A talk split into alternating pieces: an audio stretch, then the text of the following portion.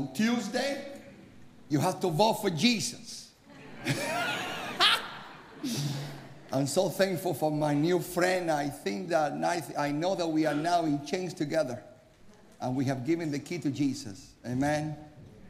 Thankful for this championship team that you guys have here from the sound to the screens to the music. Thank you, Michelle. Thank you for all the people here. I want to thank God for my friends right there, Brad and his wife Lisa Sampson.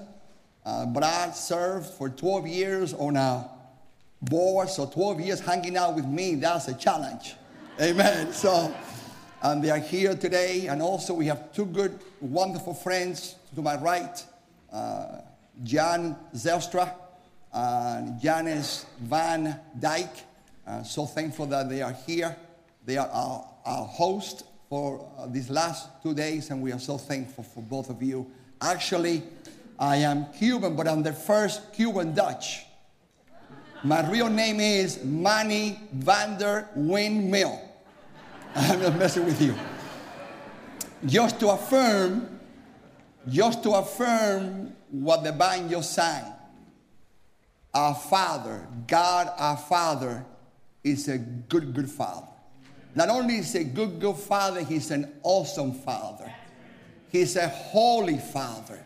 He's a loving Father. He's a Father that will provide for you. And this morning, it is my aim to be able to introduce you to the Father of Jesus Christ, our older brother. And Jesus and the Father have a loving, perpetual relationship that never ends. And Jesus is saying to us today, I want you to enter into this love affair that I enjoy with our Father. And the way to do that is through radical biblical prayer. You see, God is love. And the reason that Jesus came, he came with only one aim in mind. He didn't have two aims, he didn't have plan A and plan B. Only plan A, only one plan. Jesus came to die. And he came to die not only to vindicate the holy name of the Father that we all have messed up he came that we may have life and life abundant. He came that we will no longer be declared guilty when in fact we are. He came that we will be declared not guilty, Him taking our guilt on the cross. He came that we will no longer be a slave to sin. He came that we will rise with Christ. He came that our hearts will be circumcised. He came to proclaim his last sermon of prayer on the cross. That's why he came. If you remember last weekend was Holy Week, wasn't it? Actually, every week better be Holy Week. Every day should be Resurrection Day. But on Good Friday, at about noontime, it became dark. It became real dark. And there were two thieves next to Christ on their own crosses, deserving the death. One of them didn't make it. He was proud like many of us. He didn't want to surrender, but the other one did. And Jesus said to him, Today, not tomorrow, today you will be with me in paradise. You see, that thief that repented is representing you and me. That thief that was having breakfast with the devil, but got to experience supper with Jesus. That is you and I asking God to forgive us because we know that we have offended a holy God and therefore we need to hallow his name, but we don't know how. And the way to do that is through our older brother, Jesus Christ. This coming uh, uh, Today, actually, Sunday, right? Well, baseball begins today. Hallelujah. And I am Cuban. You know, Cubans play baseball. You just saw a baseball game in Cuba, right? Obama was there, Raul Castro was there. You know, it was a pretty good game. A reminder, I want to remind myself and you that there were these two guys. I think that they used to be members here at Calvary Community Church. What was a Cuban guy? What was a Puerto Rican guy? And you know, when you see a, a Cuban and a Boricua or a Puerto Rican together, you know that the gospel is for you. Just like when you see a black guy or a, or a, or a white guy together, right, mama? The gospel is for real, right? Amen. That's my mama right. That's my new mama. Right? She just adopted me last night. Hallelujah. Hallelujah for that. so they were arguing about is there going to be baseball in heaven? So they made a deal and they said, well, whoever goes first going to find out and has to come back and tell the others. So the Cuban guy went first. His name was Raul. And Raul went to heaven and he talked to Peter, and they even went to a baseball game and he found out that there was baseball in heaven. So he came back to talk to Jose. Jose, you know, the other guy, the Puerto Rican guy. So he said, Hey, Jose, I'm back. I have good news for you and I have bad news for you. The good news is that, yes, there's baseball in heaven, not golf, but baseball. baseball. He said, Wow, baseball. And the bad news is, Jose, that you're pitching tomorrow night. Hallelujah. that you're pitching tomorrow night. Well, today we're going to play some baseball here. I have a baseball bat in my hand, uh, three gloves. Question Who likes to play baseball with me today? Anybody want to play baseball with me? You are? Okay, my friend, here you are. Catch it. Who else want to play baseball with me? He does? Oh, sure. Oh, you too? Of course. Yeah, yeah, yeah, yeah. Uh, we have, uh, are you lefty or you righty? Okay, put the hand there. Okay, thank you. Okay. okay. Are you a pitcher? Come over here. Yes, come over here. We're baseball. Now listen, we have some very expensive windows here, so we're not going to throw the ball. Okay, just stay right here, my, my good friend. Here's the baseball, a good baseball. Okay, now here, you just pretend now, okay? Go a little bit uh, behind there, thank you. Now here, I don't have gloves for everybody, but I want for you all to pretend that you have your own glove. Can you show me your glove right now? Come on, show me your glove. So we're gonna catch three balls. I'm gonna hit three balls to you, and you have to catch them. You see, in baseball, if you drop the ball, the guy is safe. So therefore, you have to catch the ball, you have to make the catch, and you have to retain the catch inside the glove. Is that clear now? Good. All right. Are we ready, Mama? Okay, okay. A little bit behind. It's 60 feet, 60 feet from the mountain. Come on now. Don't, don't, don't, don't give. Okay. Now throw me your best. Now do not throw it. Pretend, okay? Okay. Are we ready to catch? Okay, here it is. Come on. Throw. Pretend. Bam! Did you catch it? Oh, oh she got it. Ah! She got it. Ah! Let's do the wave. Let's do the wave. Let's do the wave. Hallelujah. She caught it. Okay. Here is our first catch. Right here. When you pray, hallowed be thy name, big things happen. That's in the back of my little book right here. Now, I'd like you to repeat that with me. Come on. When you pray, hallowed be thy name, big things happen. Beautiful. Okay, mama, thank you. Come on now. Go a little bit further now. Throw me a screw ball or something. Come on. Uh, okay, second, second. Come on now. Throw it. All right. Bam! Catch it. Everybody catch it. Oh, he caught it. Got it. Good job. The second ball that you just caught is right here. Praying radically to love radically. In other words, I cannot tell mama that I love her unless I am committed to pray for her radically. In other words, going back to the root, which is Jesus Christ, I have to pray the way that Christ prayed. You see, everybody here is required to be like Christ. if you call yourself a Christian. If you don't, you don't have to. But if you say that you follow Jesus, you are required to be like Christ.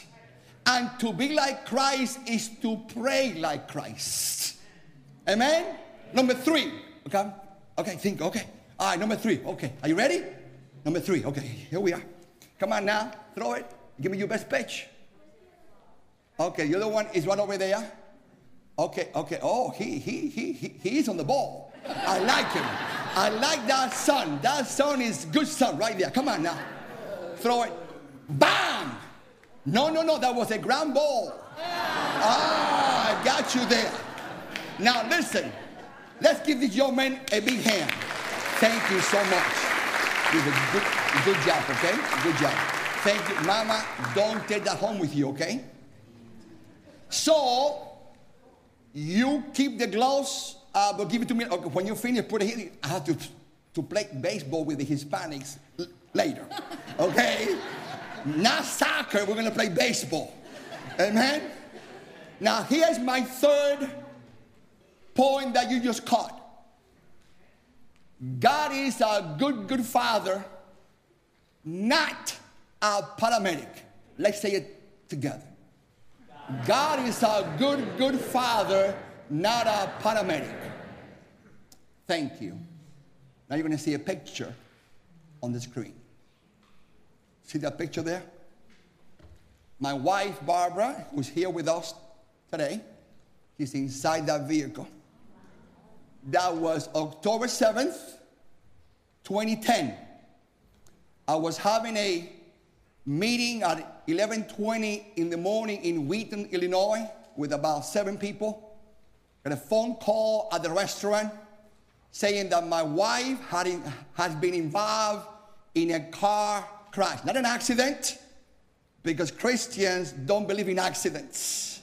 Christians believe in the absolute sovereignty of God. Amen. So therefore, my wife wasn't there. I ran to the scene. I was about four blocks away. I was 87 pounds heavier. Brad knows that. I got there without any breath left in my lungs because, you know, I was not in shape. And when I got there, I was going to go and help my wife. But the chief of police, who I know so well, Chief Fields, he stopped me and said, Manny, you cannot go any further. It's nothing that you can do. I mean, that was a shock to me as a man. But then he said to me, but, but, but Manny, there's one thing that you can do. You can pray. But at that time, I must confess to you, this morning I felt like a hypocrite.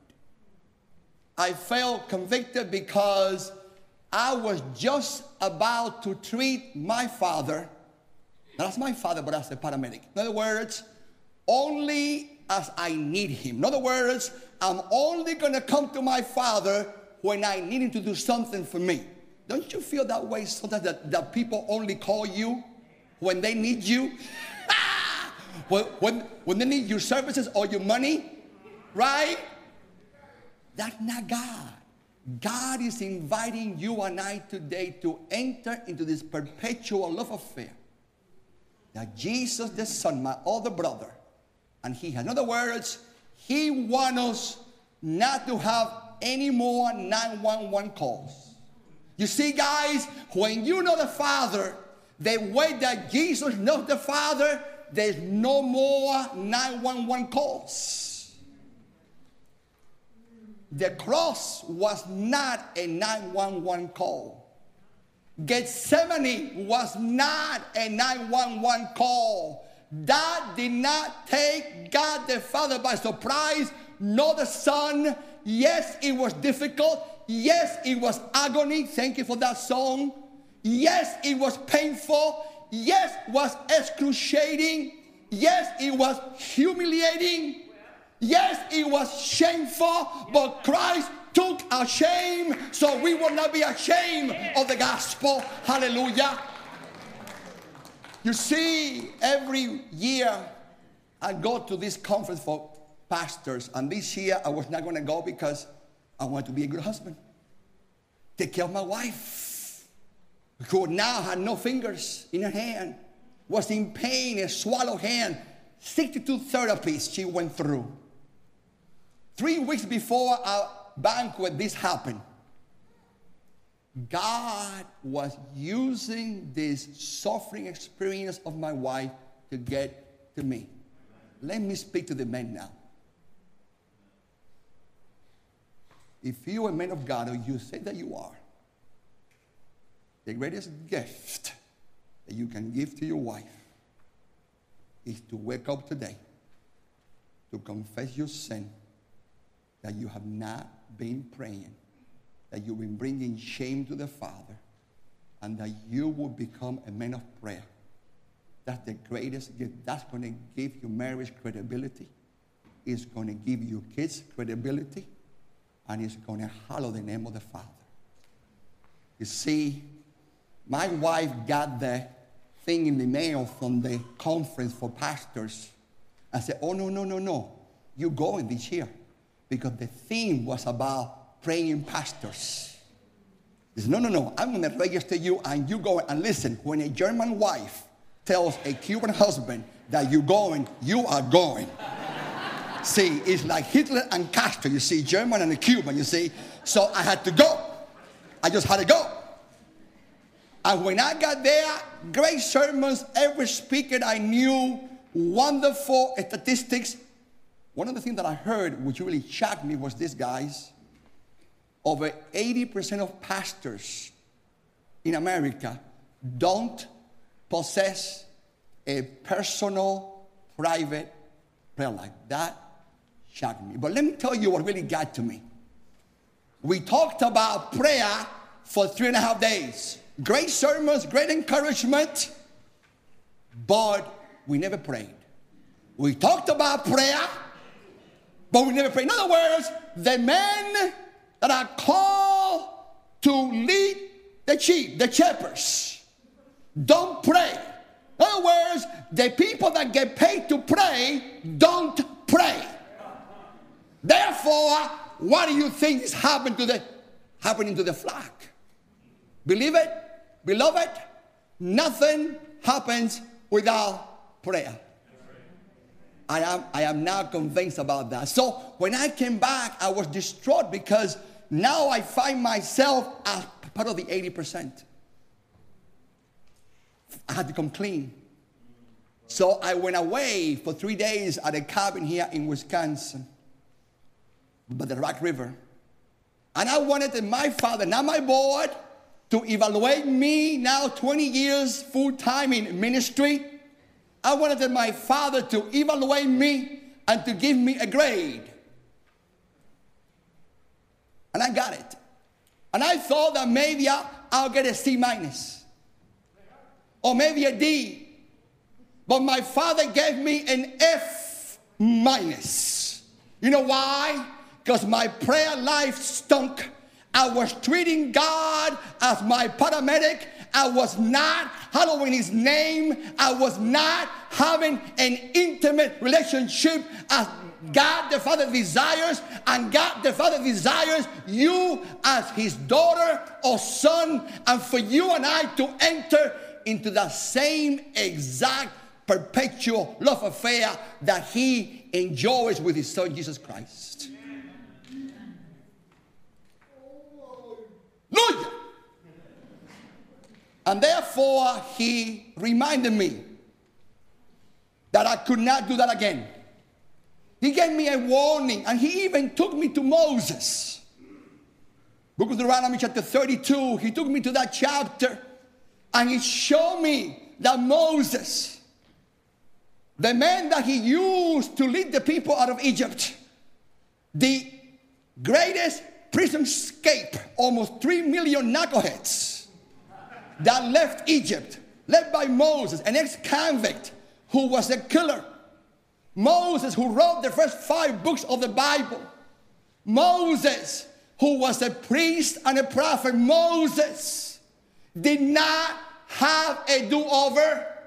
In other words, Moses was killed by God because Moses failed to hallow the name of the Father when he was asked to speak to the rock for water to come out, and he, in his anger, became God, and he hit that rock twice. Remember that?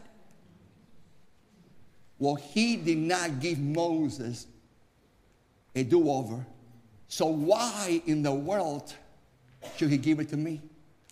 Not only did he give me mercy, he gave me grace. In the Hebrew is that word hesed. And he gave it to me, and I didn't deserve it. Beloved, many of us in America, in the church in America, believe that we deserve something.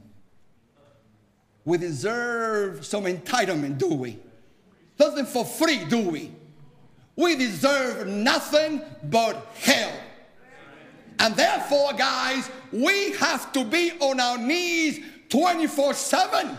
We have to develop. That's why I love this man because they go, this man, his, his legacy in this church will be that my house, Jesus said, my house shall be a house of prayer for the nations, and we will not be able to fulfill the impossible mission of the Great Commission unless God's people pray. There's a connection between the Great Commission and Abraham mission with prayer. He wants the nations to come to him, not through our strategy, not through our meetings, not through our degrees, but through prayer, by humbling ourselves. And this country, and this country is only going to come back to God when you and I pray. When you and I pray, if you're angry, be angry with your sin. Be angry with your sin of not praying.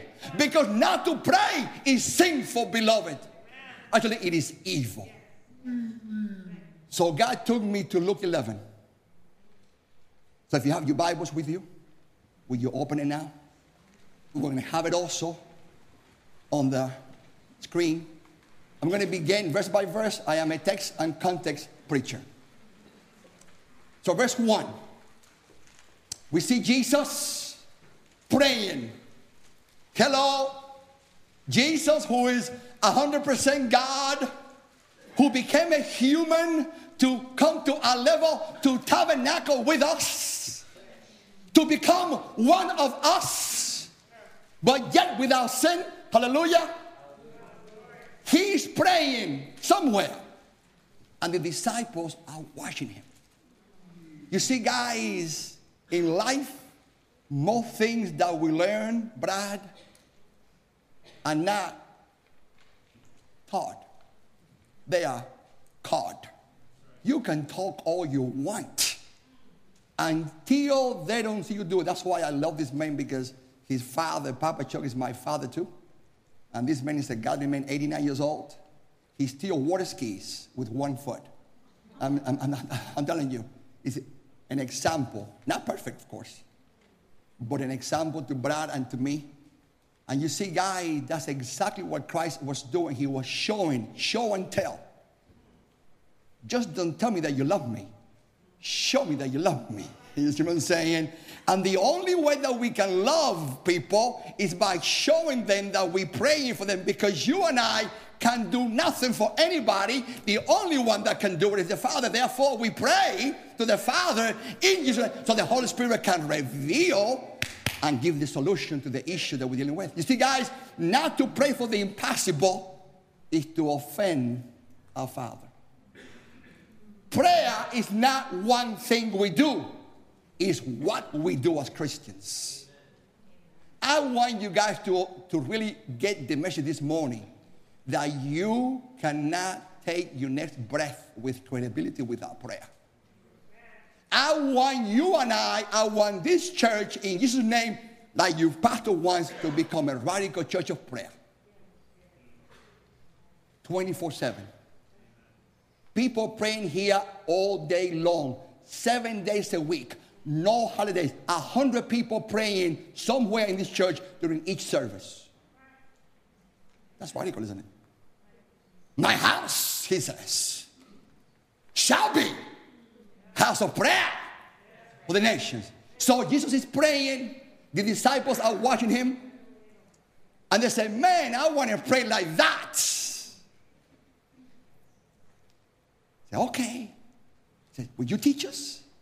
So from this moment on, don't hear my voice. Hear the voice of the Holy Spirit because now Jesus is going to teach us. And if we think that we know it all, if we think that we, that we have our life together, shame on you. Because we don't know, no, no, especially to prayer. We are really, many of us got my same grade in F minus when it came to prayer. Okay, you want me to teach you? Here it is. Our Father, verse 2. You see how inclusive this Jesus is? He's not jealous. He's, he, he's not saying, no, no, that's my Father. No, no, no, that's our Father. He's an inclusive brother. That's the guy I want to get to know. He's not jealous about his Father. Our Father who are in heaven, hallowed be thy name. Let me stop right, right there. Many of us grew up in the church, and I thank God for you. I didn't. I was a pagan. I ran from the FBI. I went to prison. I was a sexual addict. I was everything that you could think I was. You see, I don't need anybody to defend the gospel for me. I was blind, but now I see. Hallelujah. I was dead, but now I'm alive. You see, you see, I don't care what you're saying. I don't care what your argument is. I know who I used to be and I know who I am now. Hallelujah. I've been transformed by the gospel. Not by pipe psychology, but by Jesus Christ Himself. I belong to the Father. He purchased me. See, many of us know the Lord's Prayer by heart. We grew up in the church with it. We, we had it on the bulletin every Sunday. We had to say it every Sunday. We didn't know what we were saying, but we just said it. And many of us thought, even to, to this point, that hallowed be thy name is just an acclamation. And it is. I don't want to say that it is not It's just a worship. It is also a worship. It is, of course, because everything that we do as Christians is to worship our Father, isn't it? But you see, Jesus is saying, You asked me to teach you, didn't you? So he's saying, Hallowed be thy name is the prayer. Hallowed be thy name is not just an acclamation. Hallowed be thy name is the prayer. In other words, he's saying to us, Hallowed be thy name is the priority of my Father. And guys, who in here knows the Father better than Jesus Christ? Who better to teach us about his Father that the one that has always been with him? Oh, always been with him. So you see, then he says, Let your kingdom come. For what? To hallow his name. Now, let me stop right here also. Uh, you say, well, what, what does that mean to hallow the name? What does that mean? Let me tell you what it means. It means to adore his name. It means to revere his name. It means to worship his name. It means to, to, to, to, to cherish his name. It means to defend his name. It means to respect. It means not to take the name of God the Father in vain.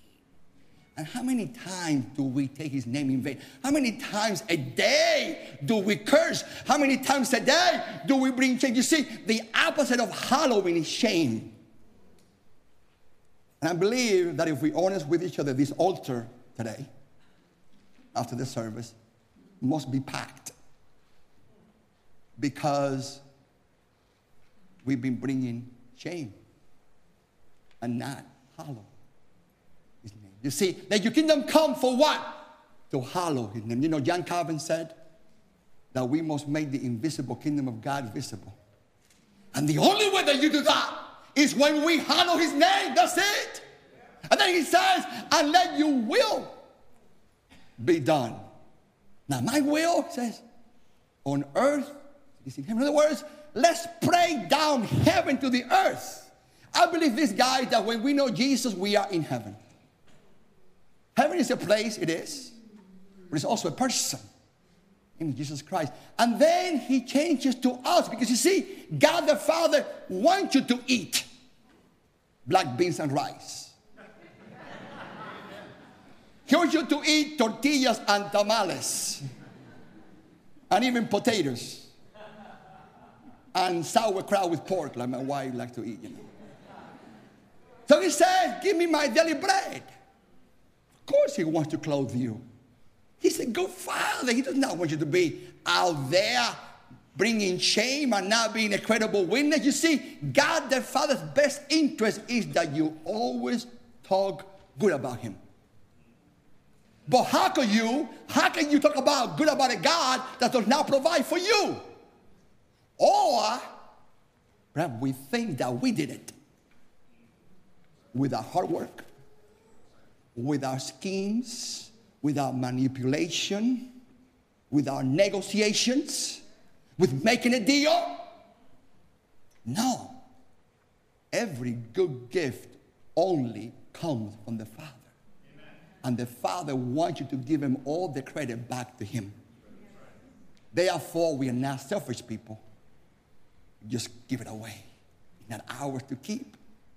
So he said, Forgive me. How can I be praying to a holy God if I'm not forgiven? And then, of course, if I've been forgiven, the Bible tells me in Romans 1:14 that I have become a dead to grace. And therefore, I am responsible. I am mandated by Scripture. I am obligated by Scripture to share this grace. That's why David and Judas both go to prison because they want to extend the same grace that they received to those ladies. I was there with them yesterday with my wife. What an honor for me to be with my friends in prison yesterday. What a blessing. So, therefore, we must forgive. We cannot say, okay, look at you. You did it. You deserve to be in there. Look at me. I didn't get caught. My mentor, Joe Colson, said to me, Manny, there are two kinds of people us that got caught, and them that are not being caught yet. And then he said, Lead me not, not, not into temptation. I mean, how can I be praying to a God if I give in on my sexual desire that are not within the boundaries of marriage? And then he says, And what? Deliver me from evil. Let me say this to you in love. I didn't come here to condemn anybody. I came here to you, man, humble. You know, John Calvin said that the actual Christian life is about three things. Number one, humility. Number two, humility. Number three, humility. You see, guys, humility is to a Christian like garlic is to Cuban black beans, is the main ingredient. Therefore, not to pray is evil because you see, if I think for the moment that I can do one thing without God, without His grace, I just became an idol. And many of us depend too much on self. In other words, some people have called and described the current trend of the church in America as the quote unquote the me church. We come to church so we can be entertained and we can be served and we can feel good about ourselves and we want to be encouraged by continuing on my own sin. And then he tells us a story. He goes to a parable and in this particular chapter, this parable is unique to it because it does not appear anyplace else. Five through seven is this guy that comes to your house at midnight and he comes and say, Hey, I'm tired. I need a place to stay. By culture, you have an obligation to allow this man or woman or couple to stay in your home.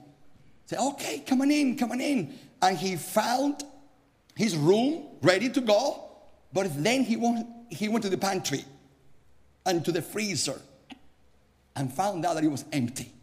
See, guys, for us to recognize our radical need for prayer, we have to recognize that we are bankrupt. That we need the grace of God every moment. You see, I know what the Bible says. It says that God's mercies are new every morning. But for me, they are new every moment. And therefore, and therefore, for us to pray, we have to recognize that we are desperate. I have a question for you. How desperate are you? How desperate are you to get into an intimate relationship with your good, good Father? How many times a day do you deviate from that joy? Jesus said that for the joy that was before me, he endured the cross. Hebrews chapter 12. You see, he finds out that he had nothing to offer his neighbor, but he's obligated by culture to feed him. So he goes out to his friend. Now, this story is so bizarre because many of us in America, at least, cannot relate to it. In every parable in the Bible, or most of them, we have to find at least two characters. Number one, where am I in this story? Because this book was written for you. Oh, by the way, this Bible is not just a book, it is the living Word of God. It is all sufficient, it is all satisfying, it is all mm, delicious. It is the inspired Word of God, it is inerrant. It is infallible. It is the authority of God that mandates to us the way that we must live. Be holy in all of your ways, Peter reminds us, taken out from the book of Leviticus. And therefore, beloved, this book mandates to us what we have to do and how to be in order that we will hallow the name of the Father. Now, in this story, it's easy to find who we are. We are the person that is welcoming this friend into your house, but you have no food, so you go out. That is you. But then it is difficult to find out where is God in this story because for us in America, we want things right now. We want things rapido. We want things instant. We want things our way, don't we? And if we don't get it our way, we change doors, don't we? But here it is. He goes to his friend, knocks on the door, asks for simple three loaves of bread. That's all that he asks. But the guy inside the door says to him, Mm-mm-mm, I'm sleeping. Already with my kids in bed. Go away. You see, how can you think in America that you're going to pray to a God that tells you to go home? How can you pray to a God that is sleeping. You don't want to pray to a God like that. But that's exactly what Jesus is saying. You see, I am saying to you today that the guy behind the door is representing God, the God that he, the God that is saying to you to go away, the God who is sleeping with his children in the bed, that is God. But what happens? Does he goes away? No. Is that how you pray? Most of us don't pray that way. I didn't. That's why in the, my book I said praying with boldness, without fear, and with persistency. You see, the guy said, I know that you're in there. I've been here before. I cannot go away. I'm going to stay on this door until you open that door and you tell me, here, boy, here. You see, guys, at the stake of prayer, it's not so much that you're going to be shamed by going back home without the food. That's not the main point, although you're going to feel shameful. But at the heart of prayer is this that you cannot go home until your friend, that your friend that you trust, that has always provided for you, did not give you what you need. You see, so he was persisting, not so much because he wanted to persist. No, he was persisting because remember, hallowed be thy name, verse 2, remember? Jesus is going to teach now. He's persisting because he wants to make sure that God the Father does not bring shame to himself. Do you see it? Prayer, not about things changing. No. Prayer is about changing you. At the heart of prayer is because your heart is wicked, because your heart is evil, because your heart does not desire the Father, because your heart is about treating the Father like a paramedic only when you need Him. Verse 8 is the key verse here. He said that the friend got up not because it was his friend, that the friend got up because of his persistence. In other words, because of his inappropriateness, because of his gentleness. You see, we want to make sure that we understand what Christ is saying to us. He's saying we have to persist, not because we're going to get it our way, not because we're going to twist his arm. No, no, no, no. We're going to persist because we want to make sure that what we're asking God is to hallow him. You see, when you understand that when you are praying is only to hallow his name, then the content of our prayers will change.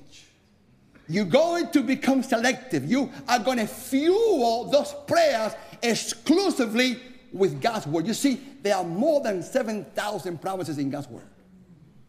And whenever you pray, His word, He cannot say no to it. Let me tell you a story right now before I continue. I have a daughter, I have five kids. Sacha. Sacha found me 14 years ago.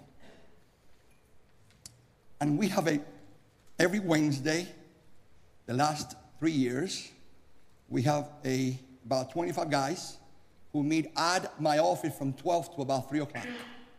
And the only object of our meeting is to pray Malachi 4 6 that says that God would turn the hearts of their children to their fathers and the hearts of the fathers to their children. I was a terrible, terrible, evil, bad father. But God forgave me. And He's given me a new chance to pray. A year ago, Sacha was saved from the justifiable wrath of God. She became a Christian. She was baptized and now she's serving Christ.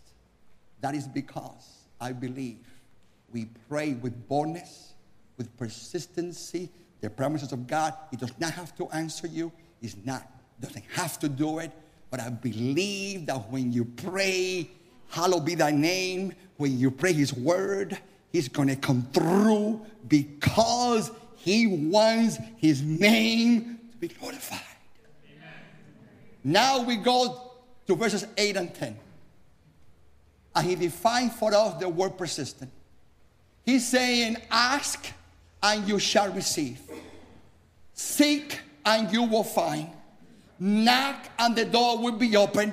And then he goes to verse 9, 10, and says again, and then he says, For everyone, for everyone. You, you, you see there the connection between verse, verse, verse 10 and verse 2 our Father and everyone. He is a God that wants to include you.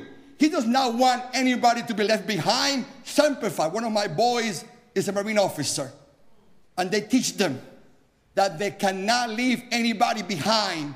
Beloved, you and I cannot leave anybody behind. There are people in your neighborhoods, there are family members. You have now children that are not Christians. You know what I'm talking about. We have 2.6 million people in America who are behind bars. We have 11.7 million people who go through the jail system every year.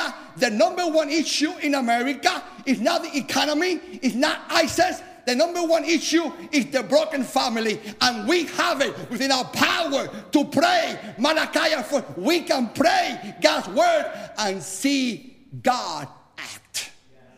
There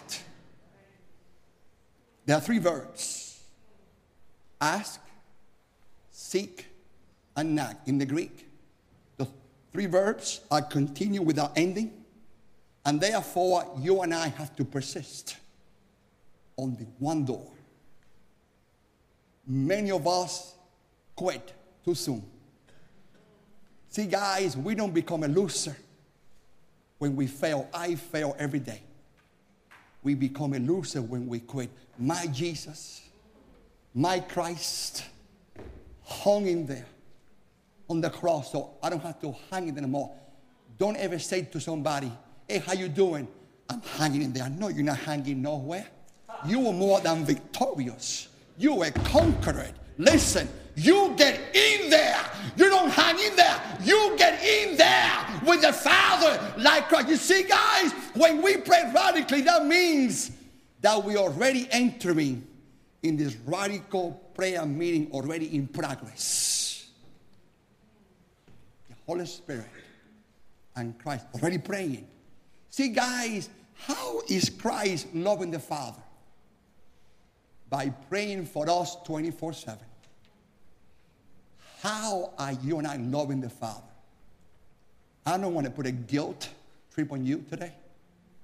I just want God's word to speak to you and for you to be convicted. What does that mean to be awakened? That's what it means to be awakened. And to realize that you can do nothing without prayer. Then we see a great illustration that Jesus gives us. He says, He says, if you're a father and your son comes to you, or your daughter comes to you, and he or she asks you for a piece of Cuban bread, toasted, with butter and jelly, John, will you give him a piece of stone? Will you do that?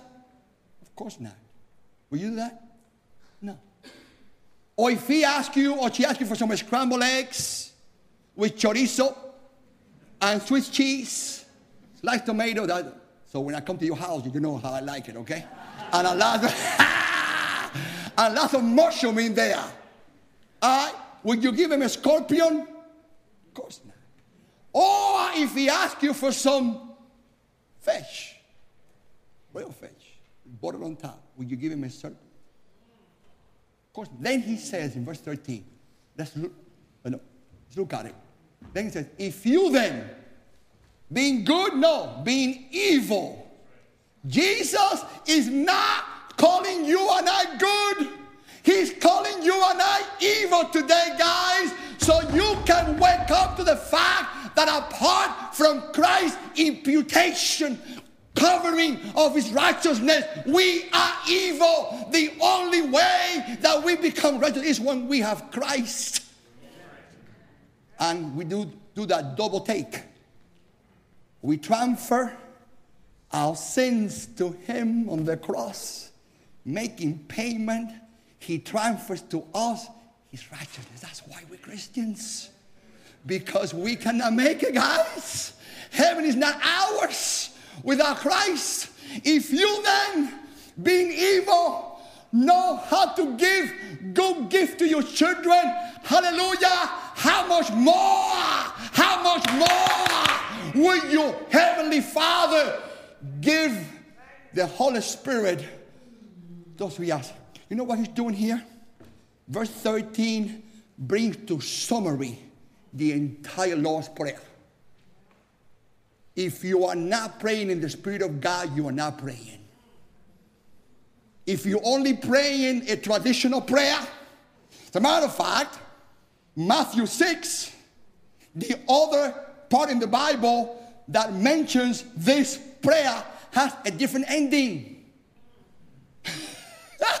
to remind us that this prayer is not for you just to repeat. No, it's for you to exercise. Here it is. What is he saying to you? God the Father wants you to enter into the unlimited, how much more of his grace? He wants you to enter into Jesus, the superstore. He wants you to knock on that one door and don't quit and stay there because if you're praying, hallowed be thy name, he'll give it to you. Hallelujah. Believe that. Believe that. That's what I believe. And the more you pray, the more you anticipate. The more you anticipate, the more you expect. And the more you expect, the much more secure. Feeling. You see, guys, my goal every day is to anchor deeper at the cross. My goal every day is to position myself in Christ, not for myself, but for you hallowing my Father. Father, I don't want to bring shame to you, God. I want to be a credible witness, God, and therefore, God, help me. And that's exactly what the verse is about. Here, here's the teaching. He said, guys, get this one. If you get this one, you get prayer. Here, here, our Father, who are in heaven, hallowed be thy name. He's saying to you and to me, this Father is a good Father. Don't be angry. You see, guys, we cannot pray to a God that we're angry with. We cannot pray to a God that we have a beef with. We can only pray to a God that we're grateful to. Gratitude will give you altitude an altitude with your father is a wonderful thing, guys. I want this church to experience the love of the Father. Jesus is saying, I want you to experience the same exact love that I experience. This God is love. He's love. Oh, here it is. It is true. It is true, but I want to make sure I give you the right teaching here. Because many of us stopped short. And God forgive me as a preacher if I don't teach you the whole truth. If I only tell you 99% of truth and I leave out 0.001%, just lie to you. I want to lie to you. Tell you the truth. It is true that the Father turned his face away because who, who here as a father in his right mind would like to see his son disfigured and bleeding to death? Who, who here has the guts to be able to see your boy being humiliated like that and abused? Who? None of us. The father's love cannot do it, so he turned his face. But let me say this to you guys the Holy Spirit has always been with Jesus. He never abandoned Jesus. And He's saying to us, What is your problem? What is your trouble? What is you need? He's saying, Okay, tell me what is you need. You see, He's saying to us, If your problem and your need is not bigger than a dead Jesus, then you and the Holy Spirit can handle it. What is he saying? He's saying the Holy Spirit is going to help you in your moment of the cross. He's going to help you in your moment of cancer and loss of your spouse. He's going to help you when your son is doing heroin or cocaine. He's going to help you when you lose your job. He's not going to leave you. No, he will be with you. He promised that. Hallelujah. He will be with you to the end of the age. So he's saying, I know. I know my father. Listen, he never let me down. You see, I came volunteer because I came out of obedience to obey my father and to accomplish his mission. That I will perish, so you won't perish. That I will die, so you won't die. That I might live, that you may live with my father forever because now I'm going to prepare the honeymoon suite for you. This father a good father. Get to know him. So, how about it, guys? I'm going to give the job now to your pastor. I'm not your pastor, but I love your pastor. I don't know what he's going to say to you. But for sure, most of you, I believe, this message was for you. Some of you have been thieves of God's glory. Some of you have been bringing shame to the Father. Some of you have been treating this good father as a paramedic only when you need him. Some of you have been playing with fire. Some of you have been playing on both sides of the fence. And he says, No more. Who are you going to trust? You see, the Bible says, beloved, in the eighth chapter of John, only two choices. Is either the devil is your father or God the Father is your father. I can guarantee you, I lived for the devil many, many, many years. The devil will always rape you again. The devil does not love you. The devil wants you to skip the cross. The devil does not want you to pray to him. And many of us believe that because we have things in life, we have a big house or big cars or money in the bank, we think that God blessed you. No. Let me remind you the devil can make you believe that God gave it to you when in fact it was the devil. Many of us are serving the devil in Jesus' name.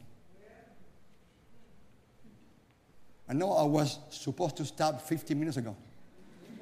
I know. But I believe I, I have the anointing now. And I'm not a charismatic, I'm a biblicist. Pastor.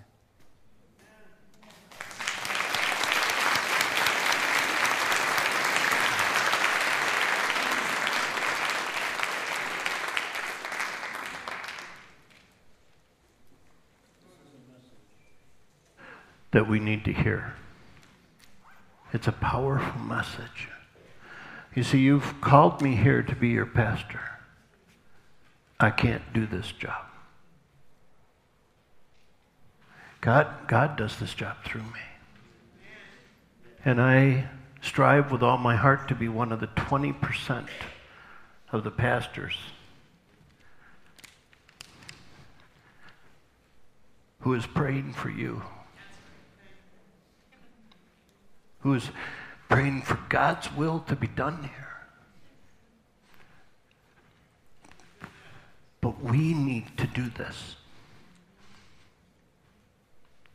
We, we need to be a people who don't just talk about prayer.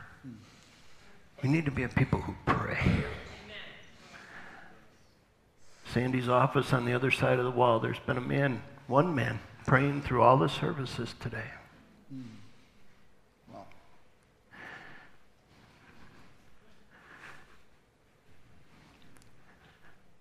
What, what if we were one eighth this excited about prayer?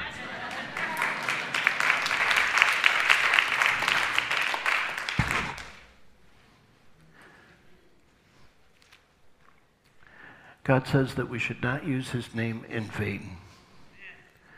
If we use his prayer, if we use our prayer for anything other than bringing glory and hallowing the name of God, we are using his name in vain. Now, I don't know about you, but I am longing to have God receive great glory in my life and in the life of this church so that more and more people can know the truth that Jesus has come to set them free.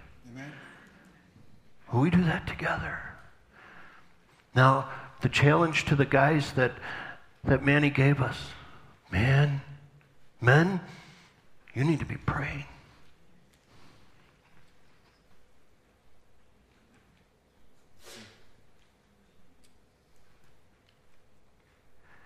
Do not leave your family exposed. Do not. We're opening the altar. The worship team's on their way up right now. And if you want to come up, and you know we don't do this often, maybe we should, maybe we will, come up. We've got people who will pray with you. Pray with each other.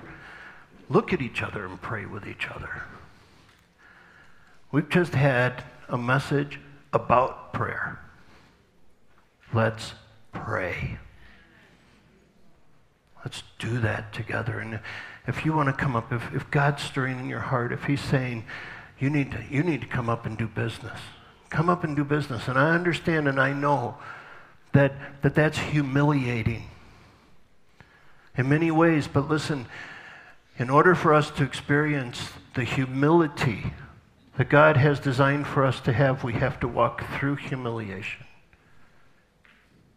So, Lord, Father, our Father, we come to you. It's your church. Lord Jesus, this is your church. I confess and I ask that you'd forgive the times that we've tried to do this on our own. And we throw ourselves before you saying that we understand that you're a good, good Father. And from this day forward, by the power of your Holy Spirit, changing our hearts and changing our lives as much as possible, we're going to hallow your name. Amen. And it will be for your glory that we meet together here. It won't be for our comfort. We will come together, we will commit ourselves to this group of people that you've brought together so that your name will be lifted up. God, stir in our hearts right now as we sing this final song. For those who need to come up, Lord, stir in their hearts. Keep Satan from keeping them in their seats. Draw them forward, Lord. Help us to spend the rest of our time praying. Amen. You are a good, good Father. Amen. Father, you know many of us came forward on the inside. God, I pray that you'd continue to sweep over us with the power that comes from understanding the access into the very throne room of the Almighty by the power of the Holy Spirit and through the name of our Lord Jesus Christ. Teach us to pray your word. For this reason, I kneel before the Father, from whom his whole family in heaven and earth derives its name. And I pray that out of his glorious riches he may strengthen you with power through his Spirit in your inner being so that Christ may dwell in your hearts through faith. And I pray that you Oh, I pray that you, being rooted and established in love, may have power together with all the saints to grasp how wide and long and high and deep is the love of Christ. And to know this love that surpasses knowledge, that you may be filled to the measure of all the fullness of God. Now, listen to this. Now, to him who is able to do immeasurably more than all we ask or all we can imagine, according to his power at work within us, to him be glory, to his name be, be the holy glory in the church and in Christ Jesus throughout all generations, forever and ever. Amen. Amen. Amen.